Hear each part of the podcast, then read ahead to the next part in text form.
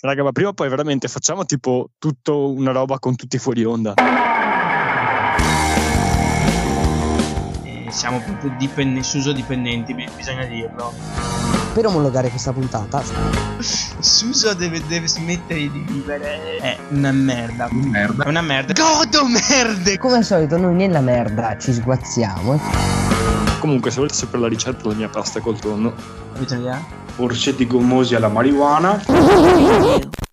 Squad Goals, un podcast che se avesse un logo. Amici, amiche, vicine e lontane, bentornati e bentornate a Squad Goal Plus, il podcast che vi parla occasionalmente di calcio e sport, tra una risata e l'altra, tra un redattore che sparisce, uno in ritardo, uno che non può.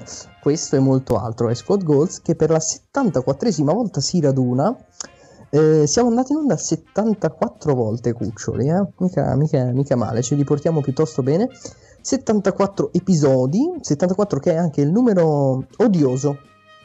Non lo dico io, ma Wikipedia, che a quanto pare ha anche dei sentimenti e reputa il 74 un numero odioso.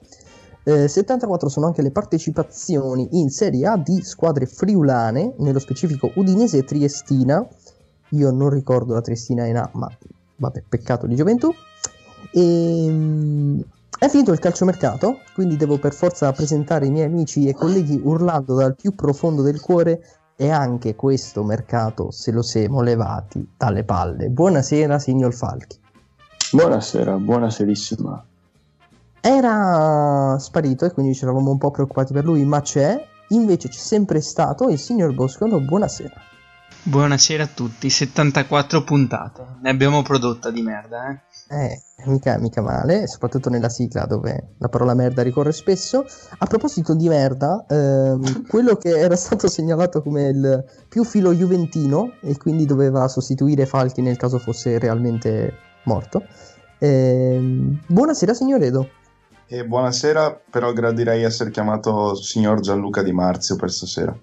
Signor Gianluca Di Marzio, eh, che adesso, visto che non l'abbiamo fatto colpevolmente settimana scorsa, ci potrà dire che questo è un podcast sponsorizzato da Pretattica. Esatto, questo è un podcast. un- Possiamo dire che è una costola di pretattica oppure possiamo dire che è il cuore Sì, pulsante? Noi siamo la Eva di Pretattica, ci stai Esatto. dicendo questo. Molto Porca bene. Eva, quindi dai, dai e tutti a seguire tutte le donne che ci ascoltano. Allora, eh, abbiamo uno Juventino ed è da lui che partiamo e gireremo attorno a lui per praticamente tutta la serata perché il tema ovviamente principale è Juve Napoli, è una cosa che probabilmente racconteremo ai nostri nipoti se non moriremo nel prossimo anno di, di Covid. Ehm, allora, io ho letto un tweet che vado a riportare. Eh, sinceri tifosi juventini, cosa preferite? Like per il 3-0 a tavolino e retweet per l'eruzione devastante. E ovviamente, essendo noi gente che avrebbe re- retweetato molto volentieri, signor Falchi, eh, Tavolino, anche voi avete avuto una tripletta di Tavolino, è obiettivamente una pagina di sport molto tetra, diciamo così. È una pagina di sport controversa perché ne avevamo bisogno, no? Io- cioè, giustamente sentiamo il bisogno di avere qualche controversia sempre e comunque. Una Serie A incredibile. eh. Eh, eh, detto questo, ora voi sapete che io tifo Juve, la partita non andava giocata, non andava assolutamente giocata, perché non si può prendere il rischio di far scattare nuovi focolai in Serie A quando la partita può essere semplicemente rimandata.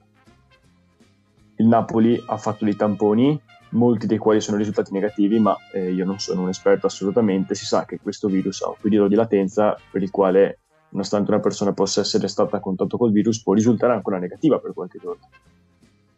Quindi c'è bisogno di tempo per fare tutti i tamponi e per poterli processare. Mm, Questo tempo che il Napoli non ha avuto e non può essere penalizzata per questo. Perché il Napoli, diciamoci la verità, sta venendo penalizzata per il fatto di avere giocato contro una squadra che ha avuto la sfortuna di avere un focolaio come il Genoa. Esatto, E- e, e- e- praticamente la Lega gli ha suggerito di rifare la stessa cosa che ha subito la settimana prima lo stesso Napoli.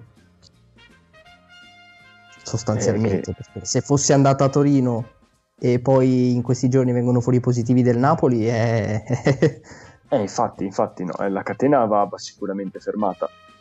Ora, quello che è successo in eh, Genoa-Napoli è stato sicuramente un fatto sfortunato, secondo me non inevitabile, perché eh, fermo restando il fatto che c'erano stati dei positivi nel Genoa, insomma, sarebbero potute, eh, avrebbero potuto essere un po' più cauti e provare a rimandare anche quella, ma non l'hanno fatto. A meglio, l'hanno rimandato di quanto? Di un'ora, forse tre ore, mi ricordo. Sì, dalle, dalle 3 alle 18. Cioè, eh, cosa pensate che cambi? è stata una roba ridicola, secondo me. E quindi, cioè, vittoria a tavolino, ma eh, per quanto mi riguarda è non vittoria. Che, sì, che tra l'altro chissà come finirà. Io fatico a pensare che con questo 3-0, che poi No, non è stato mi- io metto nei panni del. Napoli Calcio Mm. io, io mi sentirei veramente vittima di un sopruso. Cioè, qui per motivi di sicurezza io non sono andato a giocare e cosa fanno? Mi danno la sconfitta 3-0. Cioè, oltre al danno la beffa proprio. Sì. Oltre ad avere i giocatori positivi, mi becco anche le sconfitte a tavolino. È una cosa che non ha senso. Non è questo il calcio. Non può essere questo. Be- ben inteso, eh, come ho già ripetuto nel nostro gruppo del Fantacalcio, non c'è proprio da prendere posizione fazioni Juve eh, o Napoli. Entrambe hanno fatto quello che dovevano fare per quanto mi riguarda.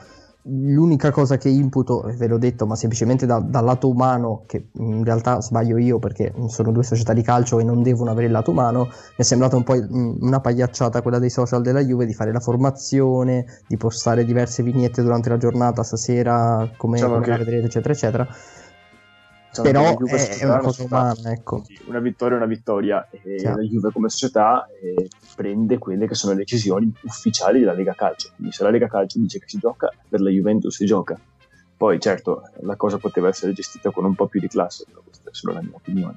Assolutamente, e coinvolgendo anche i, i due che facevano una gara a era meno filo juventino, e, beh, ovviamente tutti ci chiediamo com'è possibile che abbiano approvato un protocollo che, che poi prevede che le autorità regionali scavalchino le decisioni approvate d- dall'ente che ha stabilito questo protocollo e, e- e si crea questo conflitto incredibile in cui eh, l'autorità locale ti dice no, eh, potrebbe nascere un focolaio e- mentre la Lega dice no, eh, andate perché i positivi sono pochi.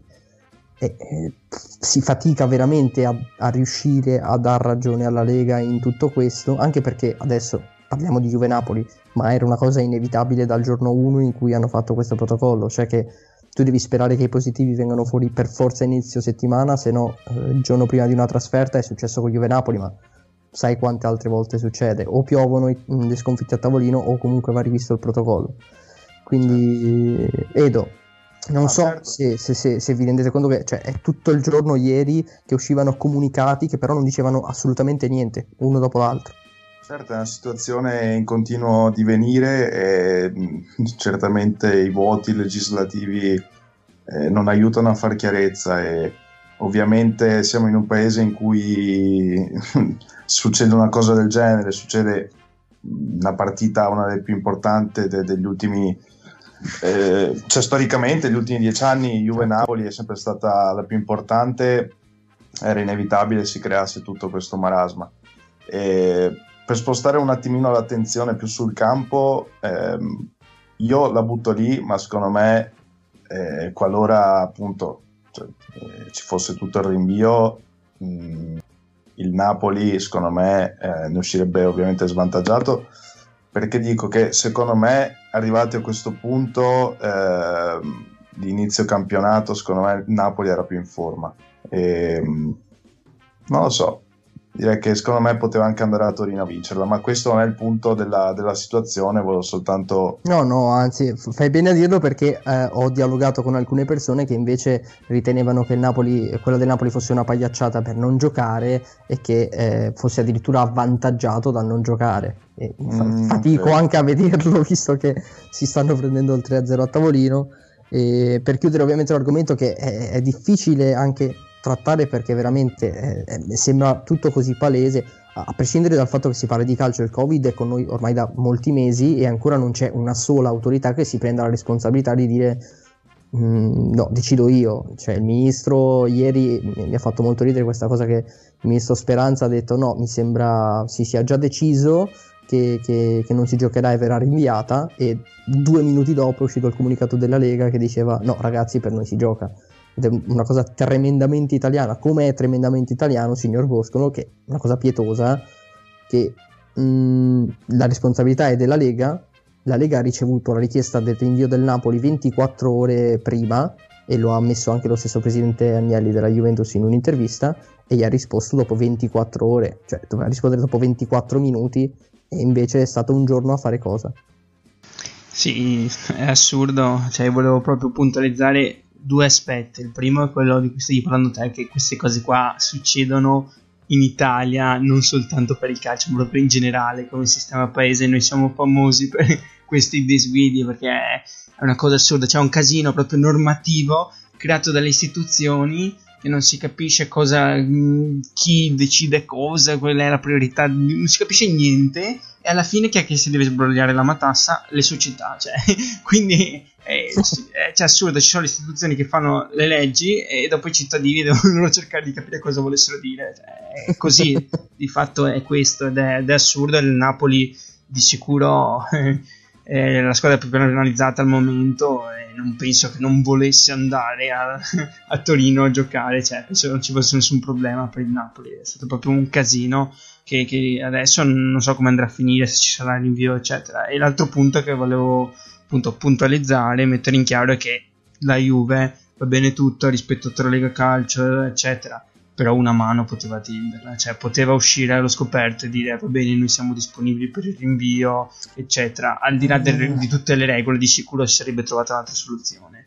Non Io ti dico da, da stra, stra anti-juventino come, come ben sai, come mi conoscono, fatico a darti ragione perché obiettivamente se la Juve avesse teso la mano avrebbe creato un precedente, cioè poi veramente tutte le società che hanno uno o due o due positivi possono rinviare la partita, a quel punto si, si, si rinviano tutte ragazzi perché tutte le società prima o poi avranno uno o due positivi. Fatico veramente, ehm, credetemi, a trovare delle cose, mh, delle cose, degli aspetti negativi nelle due società in come si sono comportate, sia nel Napoli che mh, è stata bloccata dall'ASL e se partiva avrebbe commesso praticamente un reato, e sia nella Juve che ha tecnicamente rispettato la volontà della Lega, se non che, come, come dicevo, il mettere la formazione. Tra l'altro, signor Falchi, faccio notare che c'era quadrado esterno nel 3-4-1-2 a sinistra anche contro il Napoli, quindi è un bene che non si sia giocato. Beh, questo, su questo mi trovo d'accordo. è il posto anche di Chiesa, ma ne parleremo, ne parleremo, non vi preoccupate.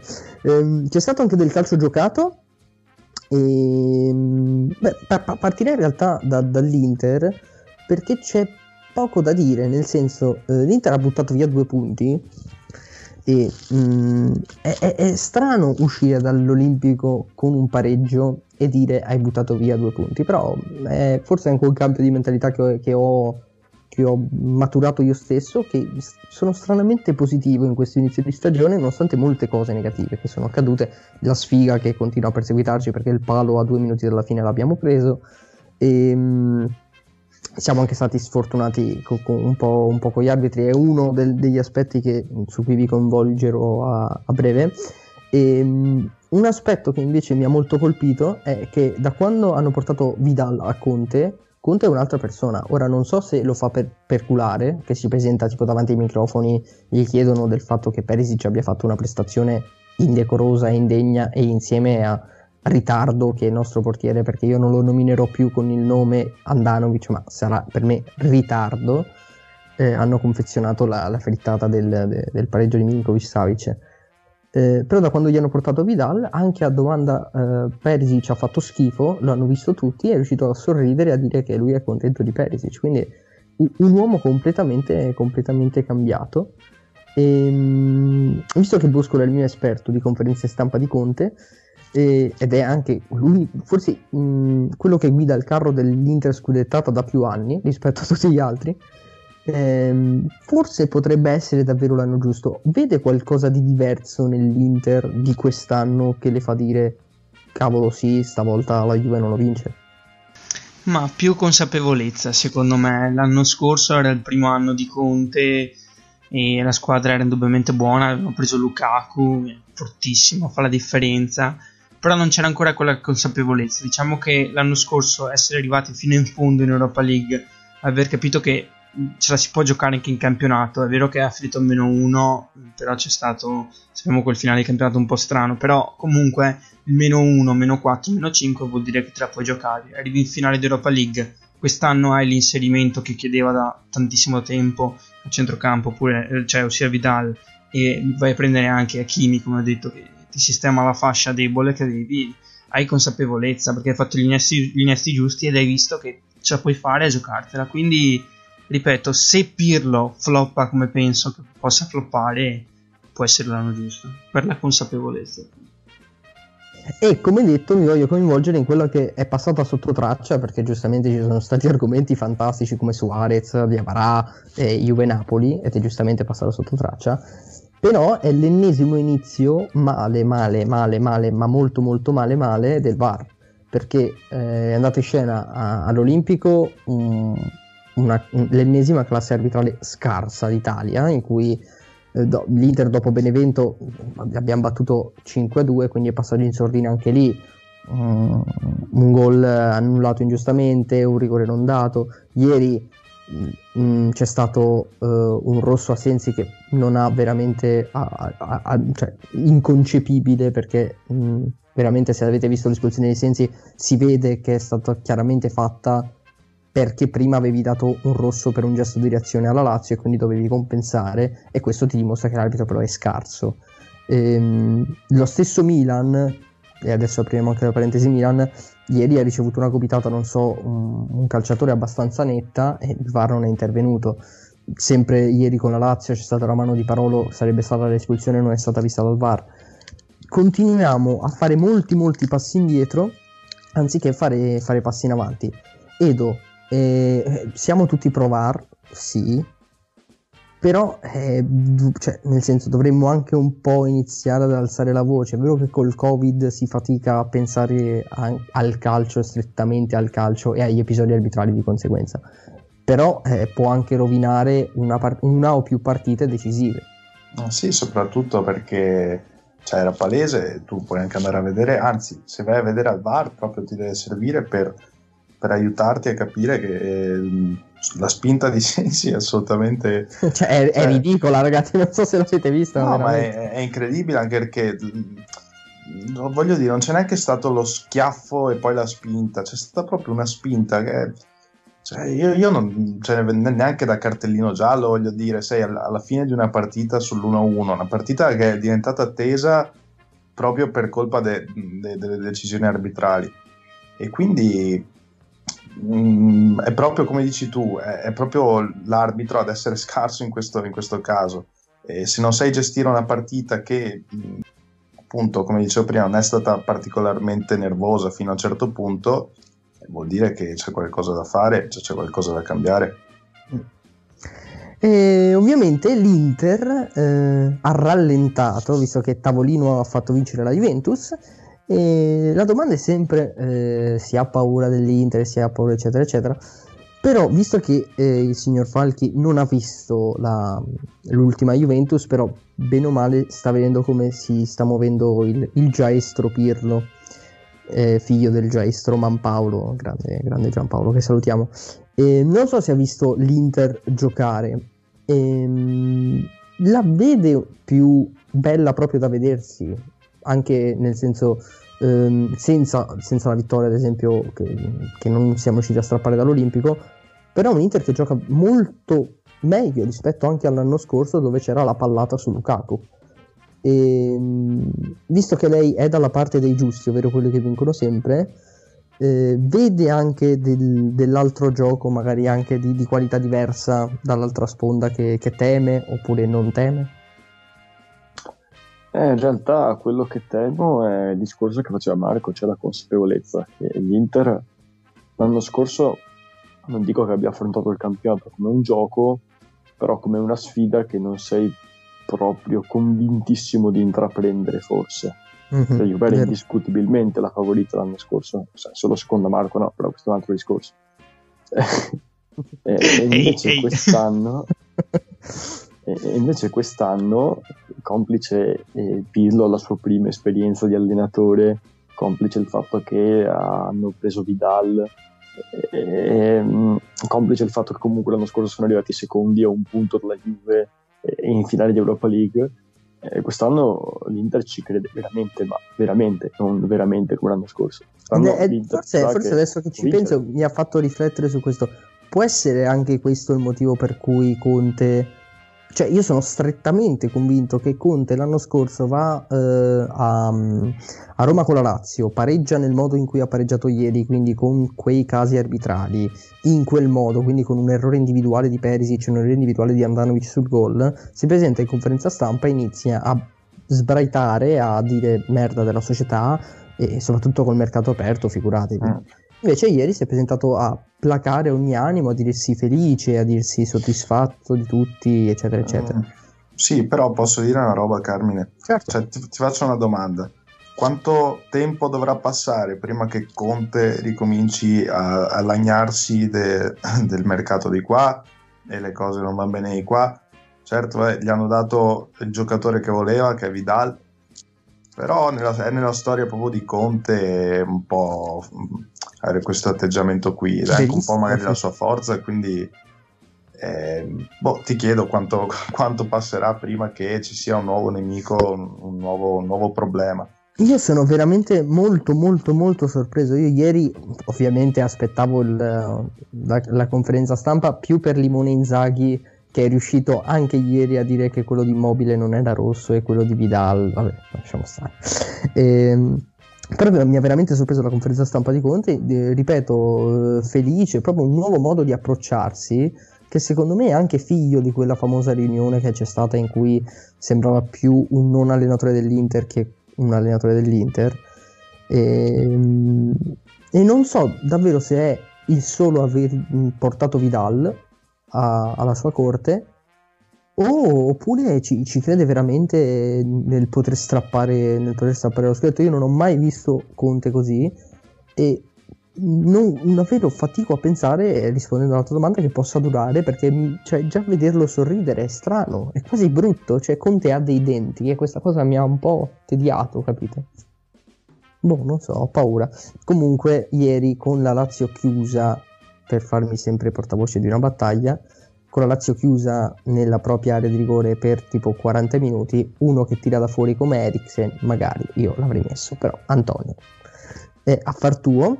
E, um, ultimo argomento di calcio giocato prima della pausetta, eh, beh, è il solito, dobbiamo parlare del, della squadra più forte del, della terra, ovvero il Milan senza Ibra, perché il Milan senza Ibra è la squadra più forte de, della terra, quindi Boscolo e adesso avete scoperto anche Colombo, che è l'attaccante più forte del globo terracqueo, e, e quindi arriverete al derby da, da, favoriti.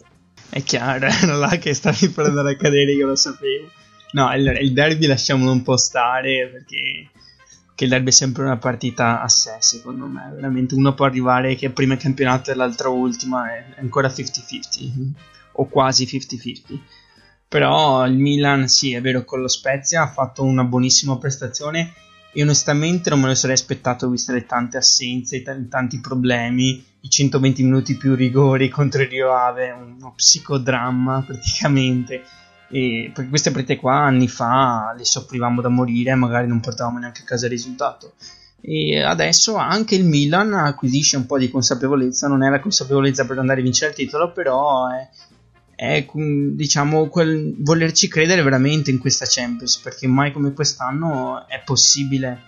E il cambiamento che ha portato Ibra di mentalità e anche a Pioli bisogna dare di sicuro del merito perché non può essere solo Ibra si vede perché anche senza Ibra anche con tantissime defezioni mancanze il Milan ha giocato bene ok contro lo Spezia però proprio ha giocato voglioso ha giocato per vincere questo mi fa ben sperare anche se contro Rio Ave c'è da dire che abbiamo avuto il culo più grande della storia del globo, del quello che volete, perché, perché onestamente secondo me neanche meritavamo di passare, proprio perché non, non ci avevamo creduto contro Rio Ave.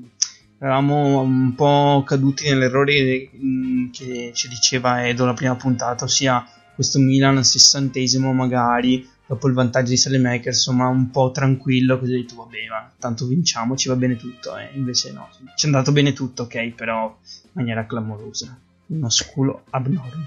Abbiamo la possibilità di fare quello che sto per fare, ovvero dividere le due partite, perché eh, Bosco ci ha parlato mh, essenzialmente della voglia del Milan contro la Spezia, e mh, Edo, eh, siete in Europa League, che comunque era l'obiettivo e l'obiettivo è stato raggiunto, è stato raggiunto in un modo tragicomico, eh, proprio ai limiti del circo. Ehm, però la, diciamo ci, concentriamoci sul fatto che il Milan ha un girone di ferro e ha un girone di ferro perché come è accaduto all'Inter quando è tornato in Champions League il ranking vale eh, il punteggio del ranking ti porta ad avere quel girone aspettative del, del, girone del Milan e soprattutto questa è però anche la risposta a chi diceva nel corso degli anni non è meglio uh, sacrificare l'Europa League, tanto è solo una stanchezza, è meglio concentrarsi sul campionato perché alla lunga questo ragionamento porta proprio a questo, ad andare a giocare contro il Celtic, il Lille, eccetera, eccetera, eccetera. Ah, hai ragione, hai ragione. Ehm, è, arrivato, è arrivato questo girone qui. Mh, mm, sì, che mh, mm, vabbè, insomma, sono squadre alla nostra portata, dai, su questo si può dire nulla. Certo che mh, mm, poteva andare eh, decisamente meglio. E, però, però mi sono piaciute molto le parole di Simon Kier, il difensore de, del Milan, nel senso che era le, stesse cose che avevo pensato anch'io appena ho visto le, le squadre che ci sono capitate. Nel senso che eh, è meglio cominciare già da subito eh, a far partita contro squadre di un livello un po' più alto rispetto al Karabag, Tel Aviv, insomma queste, queste, queste altre squadre di, di, basso livello. E dunque, secondo me sarà una bella prova, sarà una bella prova il Celtic, il Lille, poi lo Sparta Praga, adesso onestamente non credo che sia che abbia sta grande forza, però... Praga, grande donna, grandi donne e grandi birre. Esatto, quindi andremo lì a divertirci. Mm, quindi in realtà dai, prima o poi le partite impegnative devono arrivare. Non sono così tanto impegnative queste, onestamente, eh, però molto meglio che trovarci delle, delle squadracce con cui non fare neanche fatica. Ovvio. Falchi, per fortuna vengo da lei perché mi serve il giudizio super parte se questa è proprio una domanda ad hoc.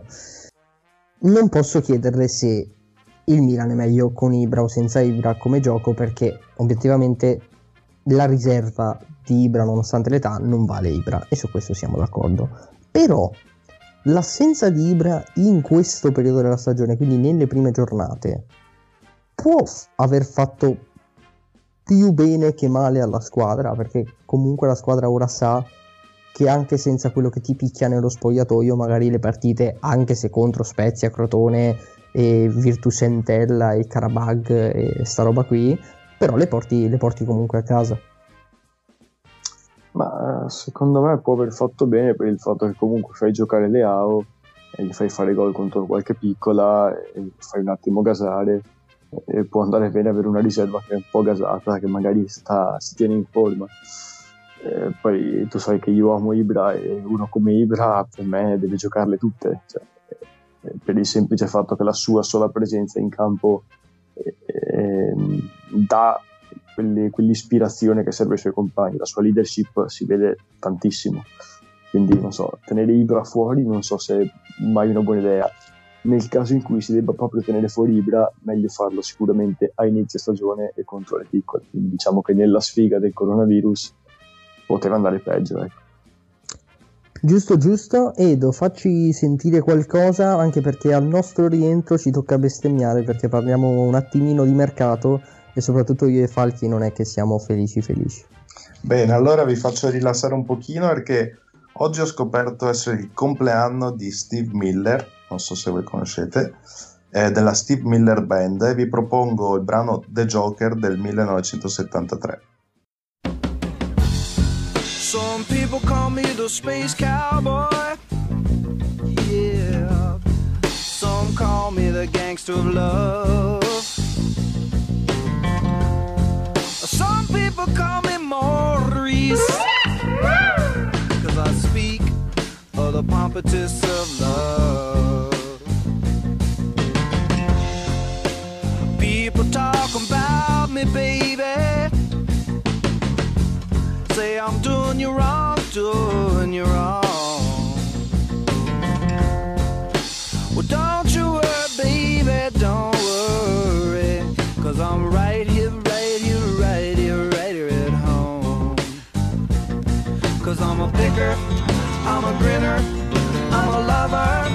I'm a grinner, I'm a lover, and I'm a sinner. my music in the sun.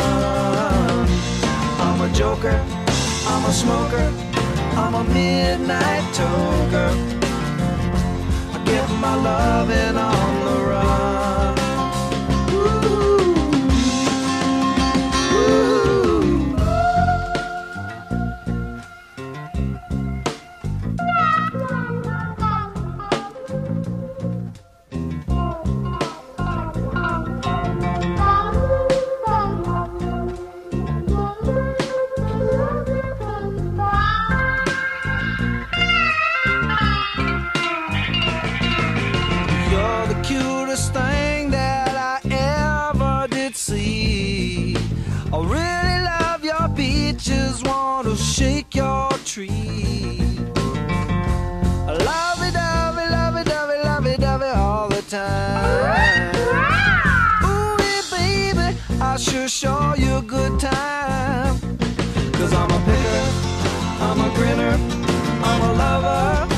I'm a play my music in the sun. I'm a joker, I'm a smoker, I'm a midnight toker. I sure don't want to hurt no one.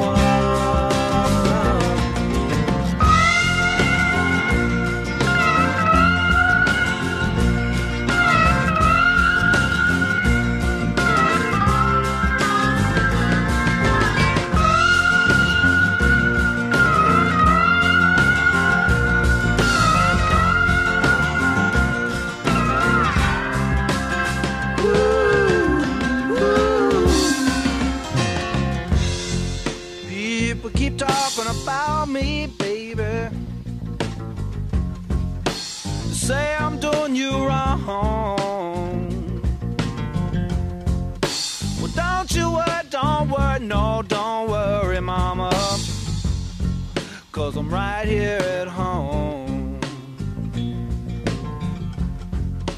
You're the cutest thing I ever did see. Really love your peaches, wanna shake your tree. Love it, dovey, love it, dovey, love it, dovey all the time. Come on, baby, now Rieccoci di rientro, abbiamo riso un po' nel fuori onda perché siamo persone molto tristi. Eh, tristi come, come il mercato perché si è appena, si è appena concluso. Sì, come Boscolo. Beh Ero sì, in realtà sì, Beh, sì, sì, sì. li voglio bene, però la verità è proprio questa qui. Sì. E, però tra, tra noi tre, cioè tra i tre eh, storici di, di quella scuola media Volpi, Boscolo è il più felice perché aprendo l'argomento mercato ci tocca parlare degli ultimi arrivi. Ehm, Falchi è arrivato Chiesa, tra l'altro è arrivato Chiesa ad un prezzo che cioè, è, è veramente folle, è vero che sono prestiti, obblighi, prestiti, obblighi dilazionati, eccetera, eccetera, però 60 milioni per, per Chiesa, bah, So sordi, eh, so, so, so, so sordi, so tanti sordi. Eh, niente, che devo dire? Sono contento di aver non ti crediamo mai. Guarda che non stiamo facendo il no. via convinto. Eh. Devi, farmi finire la frase.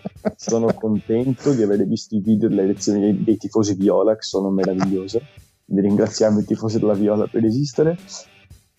Eh, diciamo che secondo me l'idea di Pirlo è veramente quello di metterlo esterno a tutta fascia. E boh, non so cosa pensare, sinceramente. Eh, lui, Federico Chiesa, eh, ha fatto questa scelta per giocare tra i grandi e magari fare qualche partita di Champions League perché immagino che sia consapevole che nonostante il grosso esborso difficilmente partirà titolare.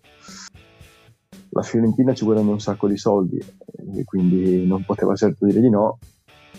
La Juventus poteva forse fare un altro acquisto, forse ci serviva di più un centrocampista vero, non lo so. Però boh, eh, diciamo che aspetto a lamentarmi. Dai. Abbiamo, abbiamo Bernardeschi, che è anche lui l'idolo dei tifosi violi. È bellissima questa cosa che ehm, parliamoci chiaro, l'incubo di Falchi anni fa, se parliamo di due anni fa, era proprio Chiesa. Come giocatore era il suo incubo e lo ha raggiunto. Se dobbiamo parlare invece di un calciatore che era il mio incubo, è Darmian. E Darmian mi ha raggiunto. molti, Vabbè, molti dicono no, però Darmian viene a fare eh, la riserva, eh, però non puoi criticarlo prima di vederlo giocare, ma io l'ho visto benissimo giocare a Parma e so che è un fosso incredibile. Non è che se fa 5 ruoli non è un fosso, è un fosso in tutti e 5 i ruoli. Cioè, è stato un fosso anche a Manchester, nonostante Boscolo pensi che sia il Darmian il, il, prime Darmian del Toro. Non lo è cioè, non- anche D'Ambrosio al Toro sembrava Maicon e poi è D'Ambrosio. E, e- e poi è Darmian meglio di Maicon, semmai. è- è il, il mio incubo ed è riuscito a raggiungermi cioè gli incubi raggiungono noi e adesso voglio piangere e abbracciare una figura paterna e non posso farlo e niente vorrei dare fuoco a Darmian se si è capito da, da queste mie affermazioni Termine, Termine, quando hai detto che vorresti abbracciare una figura paterna, mi sono immaginato te che abbracci Lukaku, che è tipo già un po' filo del miglio verde. Sono molto stanco, capo. Di questo, ma di tutti questi esterni che fanno schifo. Ah, basta! Comunque, ehm, per chiudere l'argomento mercato, in realtà c'è un ritorno lieto che non è ovviamente Chiesa e non è ovviamente Darmian, ma è Callejon. Callejon torna in Serie A e sarà felice Boscolo perché eh, cioè, se n'è andato ed è tornato nel giro di pochi mesi. E io mh, lancio una provocazione che non è provocazione, secondo me la Fiorentina andando via Chiesa e prendendo Callejon ci guadagna. Stavo per dirlo io quando stavate parlando di Chiesa perché adesso non lo so se ci guadagni in termini di bonus calcistici ossia di gol. Però in termini di prestazioni Caillon è di una costanza strepitosa è un professionista e anche qualche, più di qualche gol cazza. Quindi indubbiamente vista la cifra eh, con cui hanno ceduto Chiesa secondo me sì, ci guadagnano. E Edo, eh, il Milan colpi sul finale, pum, Noi ci siamo, ci siamo- ci siamo fatti fregare il buon Bakayoko dal Napoli. Questa è passata un po' in sordina come La notizia. cosa che il, il feticismo per Gattuso e i mediani che non sanno giocare al gioco del pallone è incredibile. Sì. No, ma eh, fammi dire una cosa, che secondo me è uno dei migliori acquisti.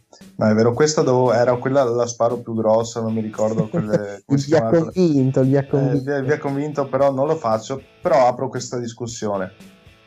Che eh, l'Udinese ha preso. Deulofeu. come si chiama? Deulofeu. Beh, io mh, ci butterei qualche fantamilioncino. Ma è rotto, se non sbaglio. So, cioè, è venuto a curarsi a Udine, nella berra, Io- la grande terra di Udine. Nelle, nelle terme di Udine. Vabbè, io l'anno scorso ho preso Cragno all'asta di settembre, cosa vuol dire? Salutiamo tutti i crociati che sono saltati nel frattempo. E, abbiamo parlato di Vi ha convinto, che è una rubrica nuova, e noi invece partiamo da una rubrica vecchia, che è La indovino con una.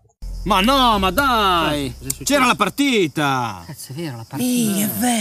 La indovino con una, ovvero racchiudiamo, riassumiamo una partita e in una frase, in una parola, in meno parole possibile, e i nostri amici devono indovinarla. Quindi, partendo proprio da Edo che ha concluso eh, il suo discorso, dacci la parola. Strega. Vabbè, si, si Benevento. Benevento.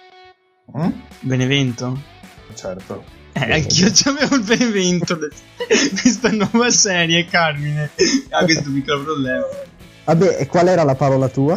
e, e, eh, ti ringrazio la Madonna Ok. Cosa? Io Eh, farei- sì. partirei da Edo che mi Ah, ok. sembra meno aggressivo. No, ragazzi, ma io devo partire piano per poi crescere nel corso delle puntate. E no, la strega, la strega non male, eh? Cioè, nel senso che, mm, certo, è un 1-0, però sono sempre tre punti e Pippo Inzaghi da non allenatore forse si sta ritagliando un posto tra gli allenatori di Serie A. Questo sarà solo il tempo a dircelo. Però sono tre punti che eh, a fine stagione faranno, faranno, faranno comodo, secondo me. Che ne dite? Mentre il tu ringrazia la Madonna di Boscolo per il Benevento è perché? Eh, è vero è strana Eh, eh, eh, perché? Perché non lo so neanche no sì perché Montipo ho visto almeno soltanto un po' di sintesi ho guardato un po' di statistiche il portiere del Benevento ha tipo parato di tutto quindi Cioè, se non, Sì, c'era lui, se non c'era lui in porta, veramente Benevento non avrebbe mai fatto questo colpaccio perché insomma è una diretta concorrente per la salvezza. E ha fatto un'azione, due, poco più, ha portato a casa tre punti, ma ha sofferto veramente tanto. Il portiere ha salvato di tutto. Vabbè, Filippo Inzaghi, Filippo Inzaghi. Esatto, esatto. Mentre Falchi, che parola ci porta? Scola pasta. Uh. Ehm, Eh, contro chi era l'Atalanta? Sassuolo? Ah, ok. Io pensavo al Cagliari, che però in realtà è contro l'Atalanta. Eh, Anch'io Eh, in pensavo. realtà sì, in realtà sì, avete Eh, ragione. Squadra allora- pasta sono le difese delle due squadre, in particolare quella del Cagliari. Vabbè che la Sampdoria oggi come oggi segnerebbe anche se si parcheggiasse un vero bus davanti alla porta, probabilmente. Però questa quantità di gol in Serie A fino a 4-5 anni fa secondo me era abbastanza impensabile, con questa frequenza. Mm.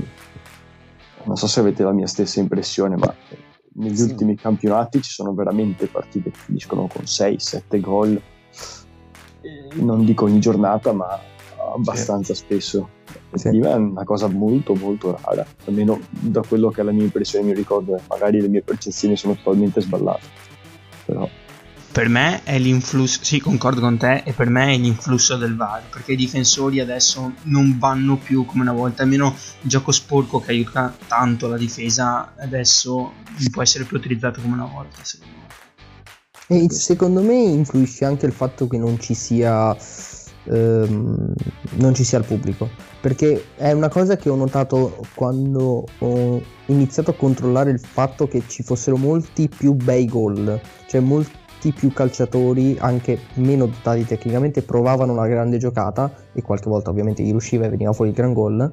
Giocatori che magari con il pubblico non si sentivano in grado di farla di provarla e magari pensando più, più a un allenamento, più con la testa più leggera, viene, viene fuori, viene fuori la giocata, viene fuori il gol, venendone fuori tanti ovviamente anche... Sì, però è anche vero che questo a squadre come il Sassuolo, squadre come l'Atalanta sta succedendo da ormai diversi anni.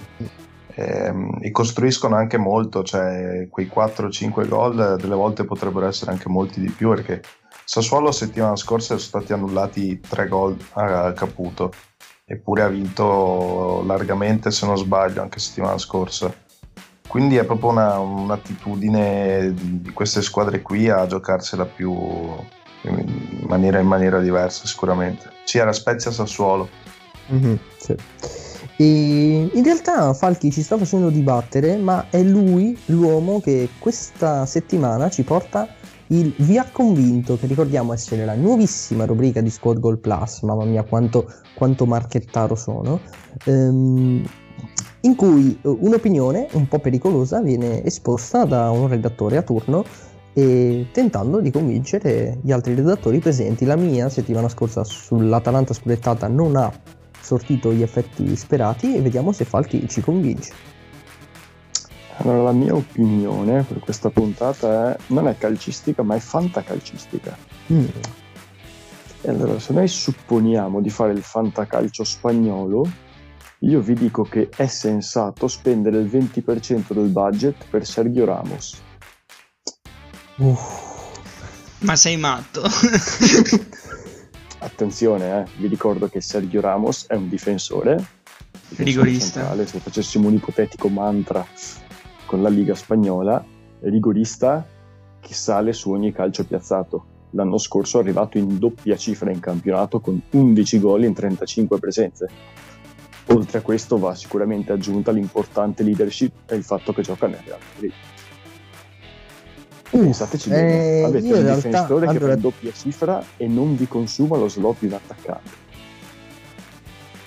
Eh, eh, eh, se, se la cava come avvocato. bravo Io, io ti dico, ehm, più che altro perché ho visto anche il- che fisicamente Sergio Ramos è, è molto cambiato, è diventato scolpito nel- nel- nella roccia e ogni tanto batte anche i rigori. E sai che forse mi hai convinto?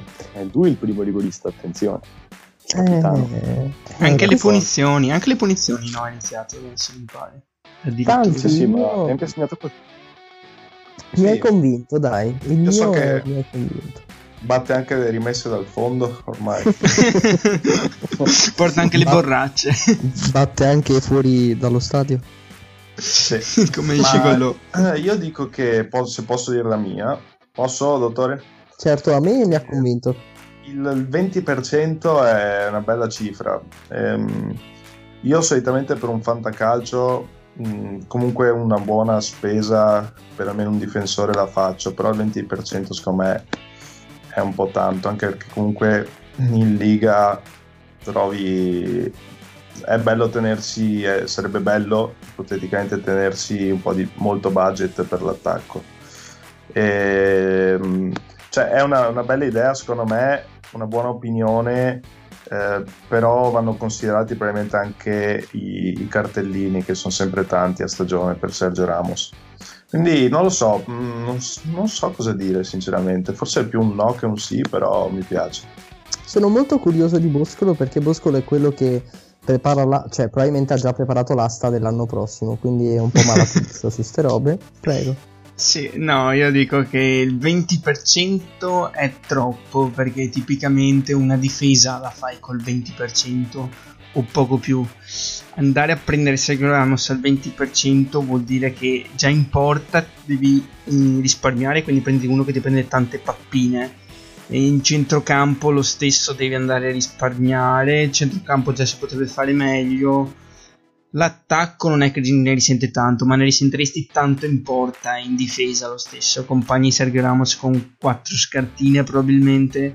Quindi no, diciamo il 20% no. Se mi dicevi 12-15 già era più fattibile. Falchi, a me l'arduo compito di dirle che non ci ha convinto perché purtroppo la maggioranza regna. Va anche detto che io non potevo risponderti che non mi avevi convinto su Sergio Ramos e il 20% del fatturato del fantacalcio perché io ho speso una cifra molto, molto vicina al 20% per Spolli molti anni fa quindi me l'avrebbe probabilmente rinfacciato eh. un fantacalcio che tra l'altro ricordiamo v- venne completato con tipo 100 crediti spesi per Insigne 100 per Guarin 336 per Balotelli. cioè, queste sono le cose che avvengono quando bevete veramente troppo. Eh, va bene ragazzi è successo mm, un, un- un casino nel frattempo. Eh, tutto questo per farci raccontare da Edo il secondo momento musicale di, di puntata Sì, secondo momento è diventato quasi il terzo in questa puntata che è diretta da, da David Fincher. Ehm, niente, vabbè, prima, cari amici, avevo trovato un bellissimo gancio per parlare di questa, di questa canzone, adesso eh, il signor Bosco mi ha mandato tutto conto in vasca. aspetta ce l'ho ce l'ho Cosa- com'era? ti- tiraci, tiraci su con la tua musica dopo il- la nostra depressione fantacalcistica. La nostra depressione, vabbè, ragazzi, allora adesso ascoltiamo. Eh, 1976 Svalutation di Adriano Celentano. E mm, ascoltiamolo.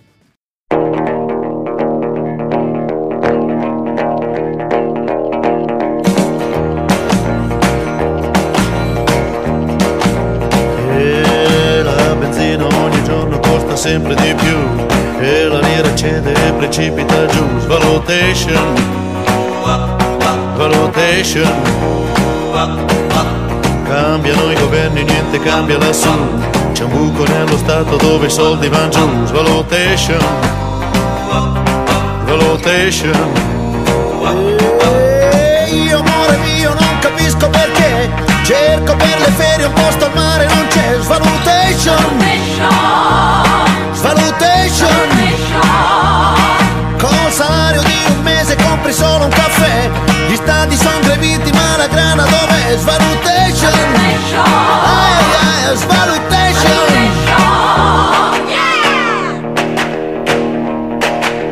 Ma siamo in crisi ma senza andare in là l'America è qua.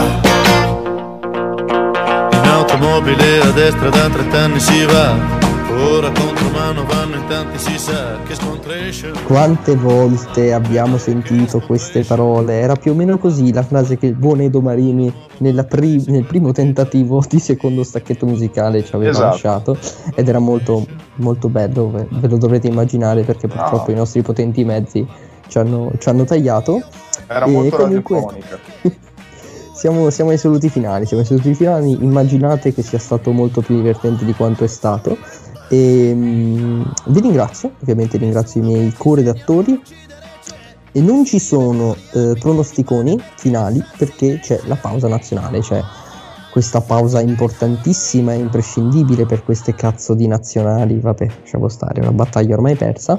Ci lasciamo però con eh, la promessa, visto che settimana prossima c'è la pausa nazionali, tornerà il giro nel mondo come rubrica. Perché no? Torna il signor Boscolo a parlare un po' di Formula 1, il signor Gaspa a parlare un po' di NBA. Magari potremmo anche pensare a un punto Serie B. Quindi vi lasciamo con la suspense. Io ringrazio il signor Edo di esserci stato. Buonanotte. Buonanotte.